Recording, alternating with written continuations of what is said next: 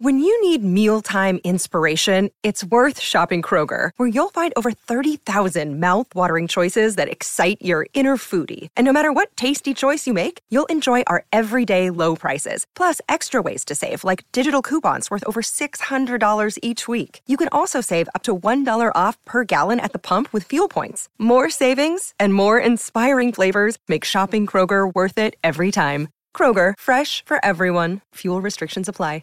Another day is here, and you're ready for it. What to wear? Check. Breakfast, lunch, and dinner? Check. Planning for what's next and how to save for it?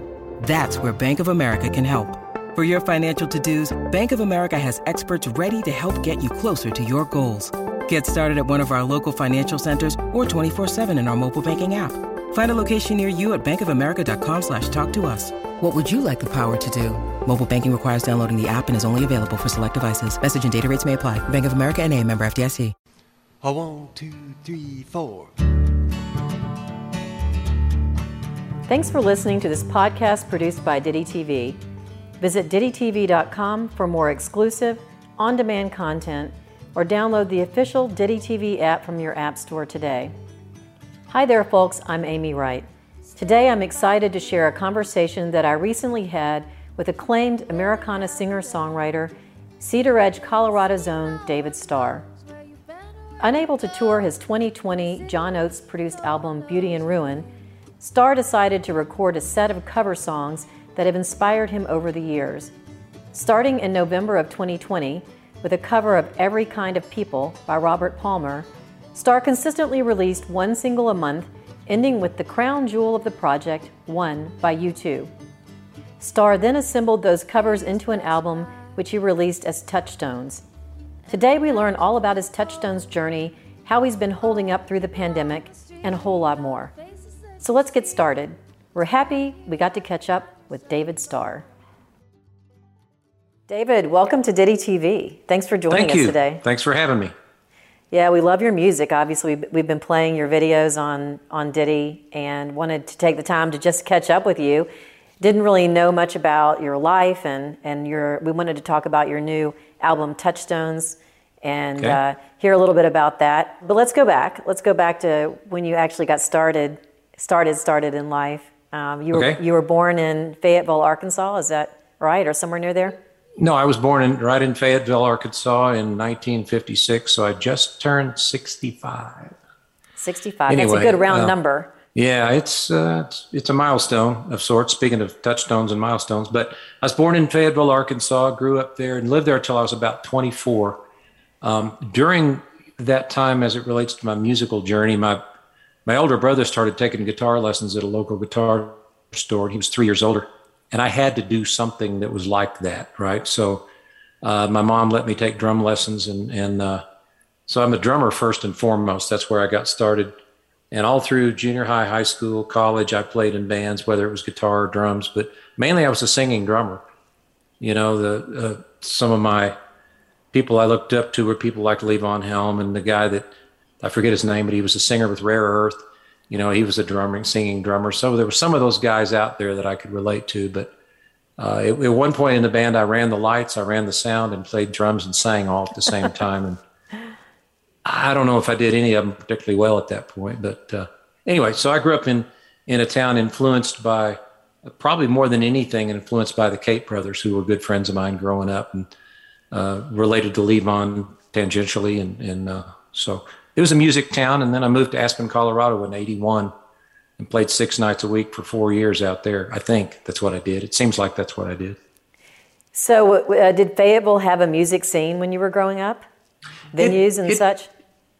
It it kind of did. I mean, it it there were some bands like there was a band called River City that was out of uh, Memphis and and Fayetteville. There were a lot of Little Rock bands, Tulsa bands. Um, yeah, it was. It, it felt like a music town. There were there were a lot of local groups and bars to play and that sort of thing. So I, I my mom dropped me off at my first bar gig when I was 14, and she said, "Don't drink." And I said, "Okay." I made up for that later, but. Uh, but yeah, it was a. It felt like a really fertile place to to learn music. You know, you were surrounded by good players, and uh, So I've talked lucky. I've talked to a lot of musicians about this, but you know it's kind of sad to see some of the uh, schools, public schools, um, no longer fund their music programs. Right. And a lot of the musicians that I talk with say they got their start in school programs and playing in band. And, and um, did you benefit from some, from some of those programs or? yes and no. When I was in uh, when I was in high school, I there was a there was a group called the Cor- Fayetteville High Choralettes, and it was a little choral ensemble of maybe twelve or fourteen girls. I don't remember. And they did the whole the dance moves, and they all had the matching pantsuit outfits and the whole thing. It was, uh, but the the the band leader or the band director there at the time was pretty pretty uh, had a lot of notoriety in the in the country as somebody who uh, routinely produced really good choirs and choral groups and a cappella choir and stuff. So somewhere along there, he he asked me to to play drums in that little group, so I did. And part of the quali- part of the requirement is you had to also be an a cappella choir, which I would not do. And I was kind of the first one to say, not going to do it. I'll play the drums. Uh, so I got to do that. Prior to that, I actually got thrown out of eighth grade band because I just couldn't. I couldn't read music. I couldn't read that stuff, and it's to this day I don't read music at all. Um, so it, it's almost a almost a learning disability thing. It feels like that to me. I, I just, I've tried over the years, but I remember he stopped. He stopped. He stopped sixth period one day and just said, "Get out of my room. You can't." Oh. And I was trying. I swear I was trying, but he. So in a way, that was motivation for me to figure out. Okay, what do I do with this thing inside me that wants to create and and be uh, musical? So. Um, you know, I credit him with pushing me a little bit when he didn't mean to. You know. Well, reading music has its positives and negatives. Uh, yeah. Not reading music means that you really listen more with your ear. And yes. uh, I mean, I'm a classical violinist. That was the way I grew up, and I went on to you know play with play fiddle, but it was a right. hard transition for me because, because where's my music? You know, I, I wanted to see see it written out for me. I, I worked in college. My mom was involved with the North Arkansas Symphony in their in their fundraising and, and development efforts. And one time they, they decided they wanted to try having a, uh, a personnel manager, and it was a, a community slash school orchestra. So you know those you've got a group of people over here, community members who just want to play music for the love of it. Then you got people in college who have to do it or, or want to do it and have to do it, and so there's this sort of weird tension in the thing, and everybody's trying to get to the same place. But they put me in in charge of that group trying to herd those kittens, if you will. and and I'll never forget they came down to hear me. A bunch of them came after a concert one night to hear me play in a bar, and they came up and they said, "Man, this is cool, but where's your music?" And I went, I said, "You could put that stuff in front of me. It looks like hieroglyphics. I don't. I mean, it it it, pro, it it's." I'm very my math skills were never good as a kid, and and I'm I think it's all part of the same part of your brain that you use, you know. So so I do listen, and I'm I'm blessed that I can listen to something and go, okay, I, I can mimic that a little bit and maybe nibble around the edges and improvise, you know. So ultimately, being in a band, I think your ear is the most important thing that you you have because it's an ensemble in the end. Yeah, you have yeah. to play together, and you need to know exactly where you are in in the music and and be able to adjust, and that's really all in your ear. Yep, I agree. So you were a child of the 60s, so to speak. I mean, you were a child in the 60s. Yeah. Um, so you were pretty young, but you were listening to music, I'm assuming. And mm-hmm. was that was a really pivotal, pivotal musical time period, I think. Was there yeah. anything about the music in that time period that inspired you to want to be a musician specifically? Well, you know, as I mentioned, my brother was part of that, and, and, and part of where we got to go hang out was in a guitar store on Saturdays, you know. Now that I've had a store for 24, 25 years, I recognize what a pain in the neck that must have been for the guy running the store. but because these kids were hanging around and it was a, but it was, that was still kind of a new thing, you know, guitar stores. I have a friend in Little Rock who died a few years back who had a store for many, many years in Little Rock. And he, he said he had an accordion store until the Beatles came along and all of a sudden he had a guitar store because things changed. And I, I was really young when the Beatles played on Ed Sullivan, but I remember it. And that we all wanted to be those guys. You can ask anybody that plays now, just about, except for the Beatles, and they'll tell you that's that's it. But I remember listening to my brother's records. He had Buffalo Springfield stuff. He had the um, there was the stuff that was um, well, the Beatles, Beatles, Buffalo Springfield, um, all of that stuff, and and years later, I got to I got to Richie Furay sang on a couple of my songs on an album, and it was like I can't even believe this because I was listening to him when I was just a kid, and really he was just a kid too, you know. But all that stuff gets wound into your psyche, and I don't think it ever goes away if you're paying attention. Very true. And you said that you played in your first band at 14. Was that just the beginning, and you you've been in bands ever since, or? I, I probably took a couple of years off in the you know in the interim to uh, after that that four year period in, in Aspen when uh, that was in the early '80s, and let's let's just say, I, well, I had a day job and I played in every band I could possibly play in just to stay busy and meet people and work. So I played drums, I played guitar, I would just sing with you know. It didn't matter. I took the gig because I wanted it really bad, and I needed the money at the time. So I think after I, I moved back to uh, Little Rock, Arkansas for uh, 17 years, and there were a couple of years in there when I pursued other things, uh, more uh, suit and tie kinds of activities, and didn't didn't play in bands. But I always had some version of a home studio, even before computer recording. I had an eight-track reel to reel and a, a way to bounce tracks and do because I grew up learning how to do that. So the home recording thing is it tied me over a lot during those those years. So when you moved to Aspen, was it for skiing or music? Well, at the time, my first wife was an art had graduated from architecture school, and she she got a job out there. Somebody, she, her father had had known people out there, and she went out there and got a job. And um, so I could sort of, I guess, I followed her, and I, I was reluctant at first because I was afraid to, kind of afraid to leave home. I'd never lived anywhere else. But once I got there and met some people, um, it it turned out to be one of the best moves ever. And I've told her that. You know, I, I was reluctant, but but uh, getting back to the time that it was, it I didn't I didn't rest much. Let me put it that way. And I burned the candle at both ends. And so, in a way, when I finally moved away from there, it was okay to take a little time to regroup and and work on my health and all that sort of thing. So, you, even when you're young, you can wear yourself out. So you were you moved back to Arkansas. Yep. And were you playing music and working at the same time and what were you doing?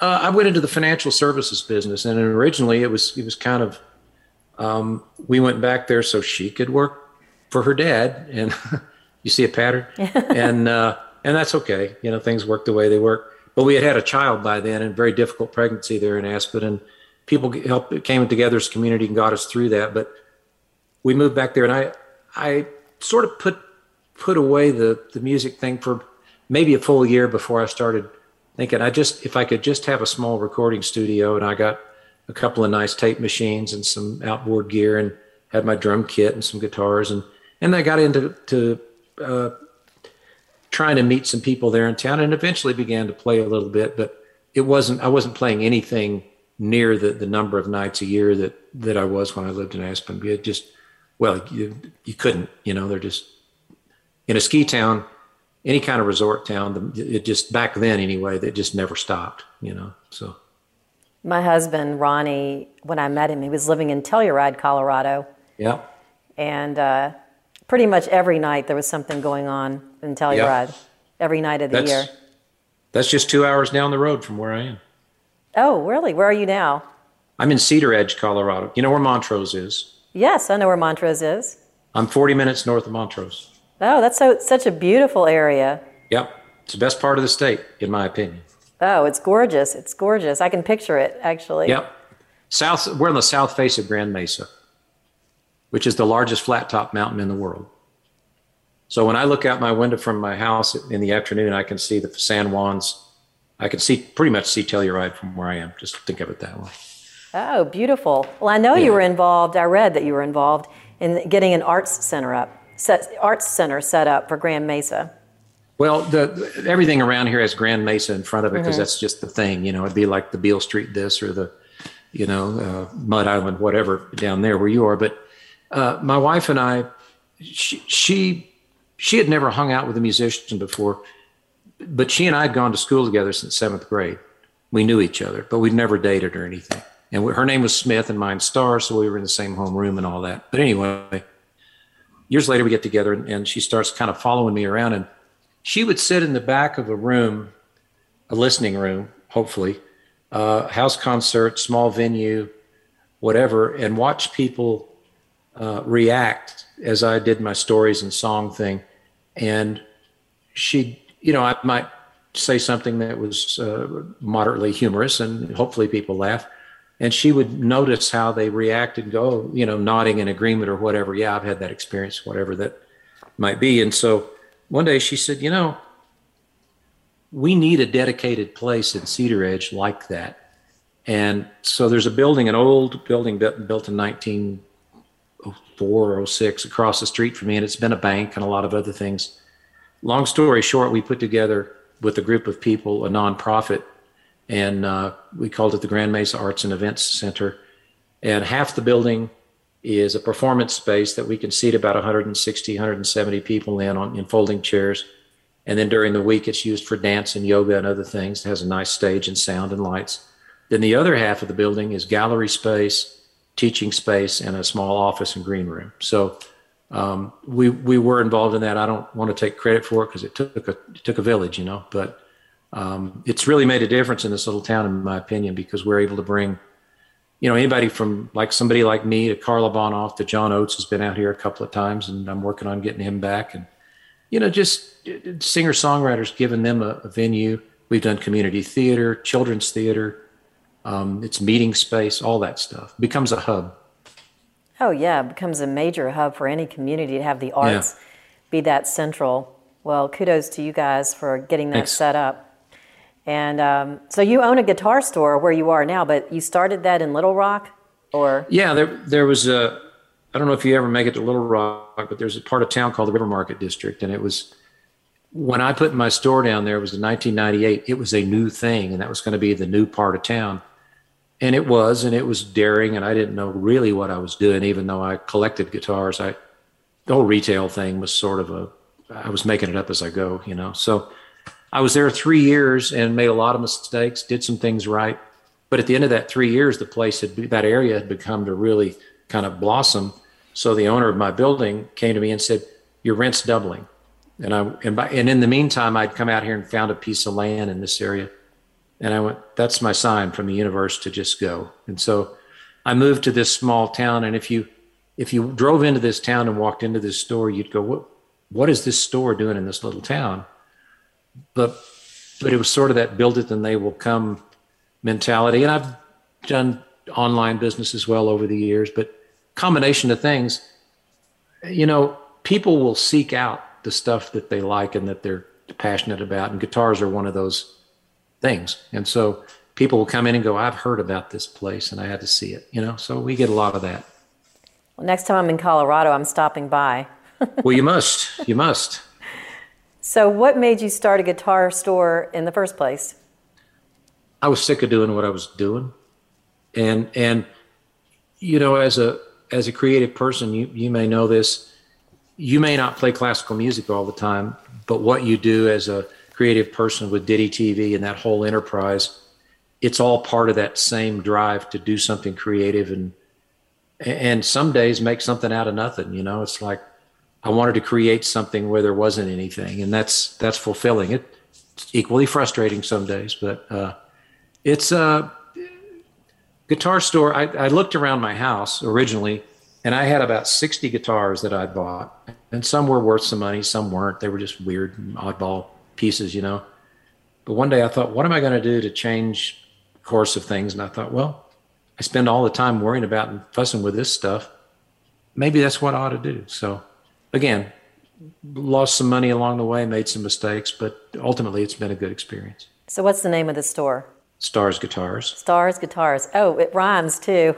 well, it, one day I was sitting around thinking, I don't know what I'm going to call it. What am I going to call it? And somebody said, How about Starr's Guitars? And I went, It was kind of a duh moment, but yeah, it made sense. So you're playing in bands. When were you? When did you put out your first album? I didn't put out an album until I moved out here in 2001, but I had some recordings I had done um, along the way in my little home studio in Little Rock And then I moved out here and um, recorded on a couple of different devices. Uh, you've been around this stuff long enough to know that you record on one piece of gear and then the and then the technology changes and it's been a lot the same for several years but i had tape i had adats i had hard disk recording machines one day i finally said i'm just going to take a bunch of that stuff put it on a disc and i'd played all the instruments. Um, and i just put it on a cd pressed them myself and did this homemade thing. And i've actually been listening to a lot of that lately because i'm I'm slowly re- recutting the ones I like and putting the other ones to pasture, you know, um, where they belong. But I felt like if I could just do an album and say I've got an album, then that would put me on some sort of path and hold me accountable maybe uh, for doing a second one or a third or whatever. And so I did three of them like that. And there's some moments on them that are I'm actually real proud of, and some that are like, what were you thinking, you know? But that's the way with any endeavor, I think. So, when you put out your first album, was that the culmination of music you've been writing for many, many years? Or was it something you just set out to do right at that point in time? No, no, it was a it was a number of where there were a number of songs from. I think there's a song on there from 1993, and anything prior to that, I'm not crazy about. So I've kind of let those go away. But uh, you know, I always hear people talking about the first song they ever wrote. You're never going to hear the first song I ever wrote. I don't even know what I did with it, but it's just as well that it went away. Well, people also talk about songwriting as a craft, and you get better and better at it. And so, you know, and also musical tastes and you, know your change over time. So well, and and and I I went if I fast forward a little bit in, in 2013, I went down to Nashville and and recorded what were going to be demos, right? Because uh, I thought, well, I've never done that whole thing where I go down there cut some demos according to whatever spec that you know they they sort of ascribe to down there. It's got to be three minutes and all that stuff, and then shop them around and see if anybody cares. And recorded six, nobody cared, so I recorded six more and turned that into an album. So that that set me on a course of hey, I can go to Nashville and do this as well as anybody, as long as you're willing to pay for it yourself, you know, which is how you control things anyway. So um, and that that set me on a whole different course and gave me a, a, level of confidence and direction I didn't have before. Well, one of the albums that you put out I thought was really interesting because it was based on a novel that mm-hmm. your grandfather wrote. Did you read the novel as a kid growing up, or did you read it later in life? I read that just a few years ago, and, and I my grandfather and I were good friends. I spent a lot of time with him. He taught me to ride horses and do all these things, and he was a big part of my life growing up. Um, and I knew he wrote books, and he would go to he would go to a craft fair or to, uh, in the case of a place like Memphis, Memphis in May or whatever, any kind of place he could set up a table or a booth, and he would sell these books.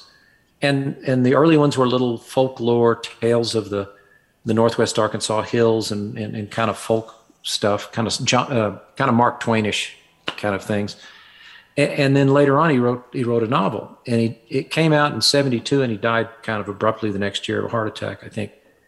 And so i couldn't read him. It, it was it was upsetting for me to go back and read him. And i didn't realize i was still processing you know losing him and all that. But uh, fast forward to about seven eight years ago i read his last book. And it's a novel uh, set in southwest arkansas about family dysfunction and, and tragedy and kind of there's kind of a who done it wrapped up in there. And i thought there are songs in here. So about four years ago this last month as a matter of fact john oates and his wife and, and my wife and i all went to, to dinner on my birthday. I was going to be in town and john said i'll take you to dinner on your birthday. Said, sure okay. So i had done another project with john and i knew him knew him from people out here, and we'd met and played a little together. And so I handed him a copy of that book. It was old tattered copy I got off Amazon, and he said, "What is this?" And I said, "Read that, and you tell me if there are songs in there." And I knew the answer to that, you know. So two days later, he calls, and that's pretty quick for him because he's a busy guy, and I didn't expect that quick turnaround. And he read the book. It's an easy read. He said, "This is great. What do you want to do?" And I said, "I'd like to give this book to." A number of songwriters and and then let them write and co-write and do however we want to create these songs. And then he finished the sentence by saying, and we do a concept album built around it. Know it. There you go. So that's what we did. So it has to be sort of gratifying um, to see the result of all that. Was was the process really fun to go through, working with all the other musicians on the songs and? It it was the most. Uh, getting back to those three albums I did by myself, that was just me in a room. Maybe it was therapy. I don't know what it was, but I was afraid to collaborate. I didn't know how to reach out and do that, and I wasn't surrounded by collaborative uh, an environment like that at the time. So that that particular experience was the most gratifying experience of collaborating I've ever had because there were multiple writers. Um, we reprinted the book, and that was all done with people in Nashville. Uh, John was the producer on it, and he, he and I co-write about four or five songs on the thing. It, yeah, it was really gratifying. Um, we're currently talking about making a movie out of it, out of the book. Um, we're kind of working in that direction. So it's one of those things that my only regret about any of it is I wish I could go back and ask my granddad how much of this crazy stuff actually happened in your life to you, because there's some pretty dark stuff in there and some pretty interesting characters. You know, I'll never know, but uh, we can speculate, I guess. And what's the name of the book? The book is of what was, comma, nothing is left. And then the album that came out that goes with it is called Beauty and Ruin, which is the title cut that Dana Cooper and I wrote. And the bottom line of the the bottom line of the the title really is that I guess that if we're not careful, the things that we that we hold dear and that are precious to us can be frittered away through our own selfishness or inattention or any number of it's it's about humanity and being and how we're all very very human and we're flawed and all that stuff and it it's it's heavy in places you know uh, Irene Kelly wrote for it with me, and she and I write together. She said it it reminded her of a, a Southern Wuthering Heights, which I loved. You know, he'd he'd love that. I was going to say that's a really big compliment. Yeah. He'd probably be, be very proud to see all, all the uh, songs that came out of his book as well. I'd like to think so. I mean, he was a humble guy, um, and he he didn't really work towards having a lot of success. But it what occurs to me, Amy, is that he was doing the same thing in his life that people like me are doing. The idea that he would go to some little library and sell this book at a at a card table for two dollars and, and sign it for people is really no different than me playing a coffee house and then selling CDs off the stage in the during the break. I mean, it's a similar thing, and it's all about you'll go where you can to express your creativity and get that to people who might you know, who might like it, who might embrace it. So um, I was struck by the similarity, and maybe maybe that's been that way forever, and it just took me a while to figure it out. Well, obviously, he was an artist, and novelist is an artist. You're an artist, yeah. And uh, artists typically are driven to to do something with their art. It doesn't matter on what level, but it stays with you throughout your life. It doesn't matter sure. whether it becomes your career or it doesn't become your career just sort of hanging on to that part of your person. I think most artists do. Yep, I agree. Let's talk about Touchstones because that's your okay. latest. That's your latest album.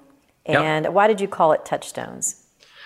Sort of a quick, a quick. Why did I do it in the first place? Is is sort of an order, which is during when the pandemic began and everybody there was so much uncertainty about where that was all going to go, and we can all look back now and go, okay, we've well, first of all, I'd like to think we'd all would have handled it a little better than we have, some of us, but we are where we are.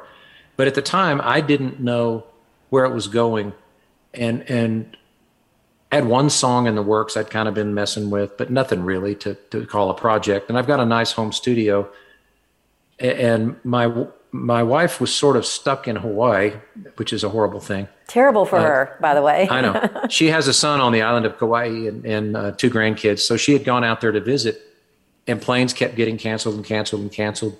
And so I sort of settled in for two months, just me and the wow. dog, and and ran the store when it was open. And anyway, that what happened was for me, I didn't feel I, I didn't feel settled enough to write anything. I just didn't know what direction to go, you know. And some people I was talking to online would say, "Yeah, I'm having that same sort of It's just this weird thing in the atmosphere you don't know what to do. So I'd always wanted to do cover songs because that's what I grew up doing. I mean, I didn't, we didn't grow up playing original music. Frat parties and dance halls don't want to hear that. They want to hear, we played our Average White Band and Earth, Wind, and Fire and, um, of course, you know, Bob Seger and all that stuff that's dance music. And so I made a list and I thought, okay, what are some songs that um, lyrically just knock me out? Maybe they're just fun to play on the guitar. Maybe I grew up just rocking to them. Maybe they touch me in a way now that they didn't when I first heard them because I've been through life more and I've been married a couple of times more and all that, you know. So I made this expansive list and then I whittled it down to 10 or 11, 12 songs. The Touchstones title came from a friend of mine named Tracy Yee, who had uh, helped with a little bit on my, uh, not a little bit, quite a bit on the, the Beauty and Ruin book club thing online. And we were kind of chatting back and forth one day, and she said, What about Touchstone Tracks? And I said, I like that, but I might shorten it. And so I have to give her full credit for touchstones because it was things that along the way you you sort of bump into and you can mark time with. I guess is the the best way to look at it, and that's kind of the way I the way I view it. So hence the cover songs that mark points in time for you that you yeah. included on the on the album. Yeah, and maybe maybe not even chronological time mm-hmm. or, or, or time as that kind of construct, but just time in my uh, development, my mental state, whatever, you know, where I was at any given time. Well, I notice the choices are they're beautiful songs, and I can't wait for everyone to hear the album. But they're a little bit on the melancholy side, and that was that a result of of um, being in a pandemic and just you know where you are were at the time, and maybe and maybe now that you've said that maybe there's songs i wish i'd written you know? Mm-hmm. aren't they all right? Right. um, you know a song like jackson browne's uh, these days that the simplicity of it um, there's no real there's no real chorus there's no big bridge there's it's just and he wrote it when he was 16 years old you know? So the depth of a song like that and the way it touches people every time i play it or every time he plays it, I'm sure.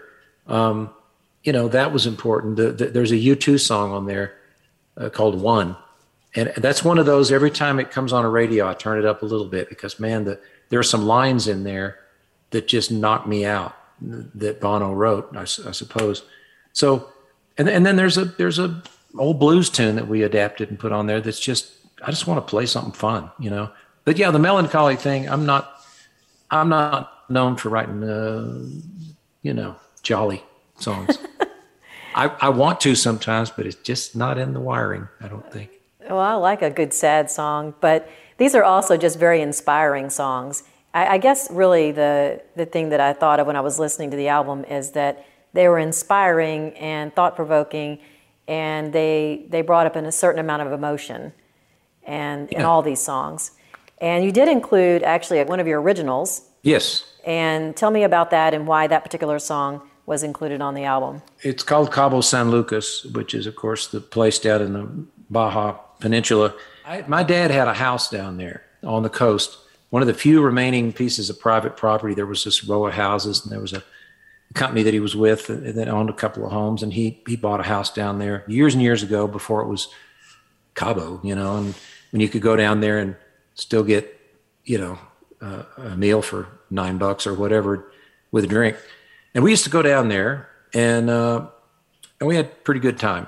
You know, it was go down there and go out at night. We had a, access to a 58 foot fishing boat and a crew, and we'd go out and uh, catch fish. And I'm not a big person to vacation, but that's in my life. That's kind of what, what I did for vacation a few times. And, and I, when I started writing that song, I was thinking about how, um, not that I got my heart broken there, but that a place like that can be, you know, like I left my heart in San Francisco or New York, New York, or meet me in, was it St. Louis or Chicago? My anyway, how a place can be the focus of a certain emotion, and in this case, heartache. And if you had never gone there, you wouldn't have experienced whatever emotion that was. So I sort of used that as a catalyst, and that song got me through because I was I was I worked on recording that in my studio, and and then I sent all the tracks down to to Nashville, and everybody redid them. You know, the only remaining thing on that song that I recorded originally was my guitar solo, which I got lucky on because it was a pretty good one, and I could never do it again if I had to. it's a really good one. Yeah, well, it, it was for me. I'm not a great solo player, but well, I always wonder about vacations and love in the first place because people who go all year long and they can't find anybody, they'll go on vacation and then they fall in love with someone in a completely different city. So I always wonder what that what what that's about in our psyche. That's interesting, and I think it has to do with where you are, and that it's it gets you out of your. I don't know if it. I don't know if you get there and you're who you really are, or you get there and you become this other person you want to be, or yeah, that's a, interesting. I hadn't thought of that. Um, but uh, yeah, I just use that place as a, it could have been any place, but that's a beautiful place, or it used to be anyway. Oh, it's beautiful. And, I've only been there once, but I thought it was just beautiful. And of course, yeah. I guess part of the year you can go whale watching there. And that's our house used to look out on the Sea of Cortez, and in March the whales are, you know, it's yeah. I, that's all of what was. Nothing is left. We don't have that anymore. So right. Well, who produced it and where did you record it? Uh, I produced that with my friend Mark Prentice, and then uh, we we had to give credit, rightfully so, to David Kalmusky, who runs Addiction Studios in Nashville. Addiction is a studio that's owned by uh, by Jonathan Cain, who's a keyboard player with Journey, and that's his his studio. And so Oates introduced me to to Kalmusky originally, and that's how I started using that studio, and that's where I'll be a week from today because we're going to start another project that I have no idea what we're doing, but we're going to do it anyway. Oh, well, that's always fun. Yeah. You can make it up as you go. It, yes, typically. Are you going to actually write the songs in the studio on this next one? No, I've got I got about three written. There's one a friend of mine named Eric Stuckey and, and his pal Bob Ray wrote, uh, and then I think I'm gonna I'm gonna dig deep on a couple of those first two albums we talked about and there there's one that's actually kind of cheerful. You'll be pleased to know. Uh, I may I may resurrect. Hey, I told it. you I like sad songs, David. So well, I, am okay. doing it for balance for the people, Amy. It's for the people. Okay. Um, uh, I, will never forget the first the first time my mother heard that first album that I did, and I was I was maybe not in the best place when I wrote some of that stuff, but you know, you're you're down under that that wet blanket or whatever of depression or or whatever it is and you don't see what that stuff sounds like necessarily. She called me. She said, "Why are you so sad?" I said, "I'm not sad." She said, "Oh yeah, you're sad." but but uh, you know, it's it's just stuff you go through, and you write about it. And uh, I was honest at the time about that sort of thing. So I think I'm gonna I'm gonna resurrect a couple of those, those old songs, and maybe we'll we'll cut six songs, and if we like all of them, we'll call that an EP and do something with it. But uh, don't really know why I'm doing it, except it just feels like time to do something. I think we're all kind of coming back out of this pandemic, and and at least a lot of people I've spoken to feel very inspired to do something. Yeah, and and it I know it's it's felt really good to play for people again. You know, we we played Wednesday night last Wednesday night, uh, first of December, uh, in Nashville. We had a little CD release party that you know, th- this Touchstones was never supposed to be a CD. It was going to be 12 songs that we released one a month online just to have something to do, right? That would be an inexpensive, easy way to do it.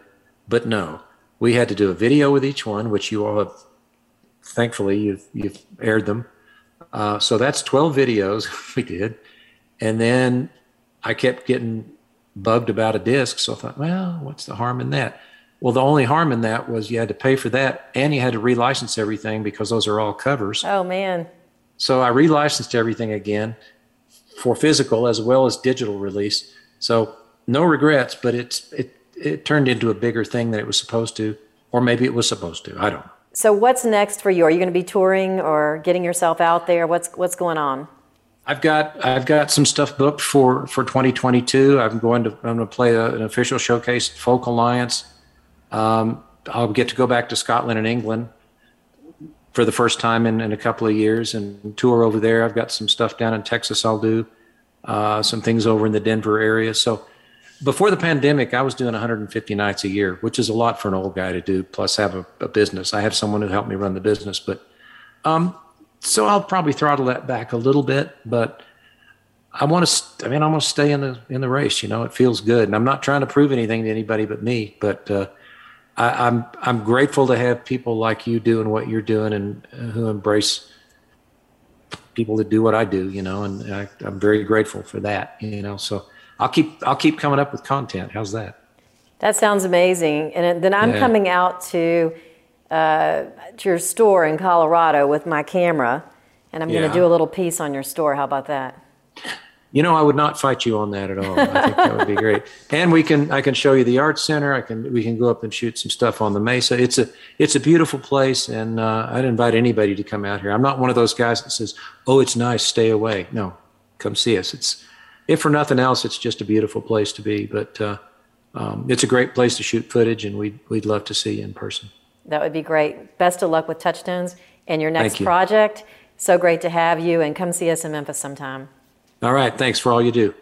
Thanks, David. We hope you enjoyed this conversation with Colorado based singer songwriter David Starr, the great mind behind the delightful and poignant new covers album Touchstones. To learn more about David and what he's up to, and to purchase Touchstones, Beauty and Ruin, or any of his other recent albums, visit davidstarrmusic.com. And remember, you can visit DittyTV.com for more exclusive, on demand content and download the official free Ditty TV app from your App Store today.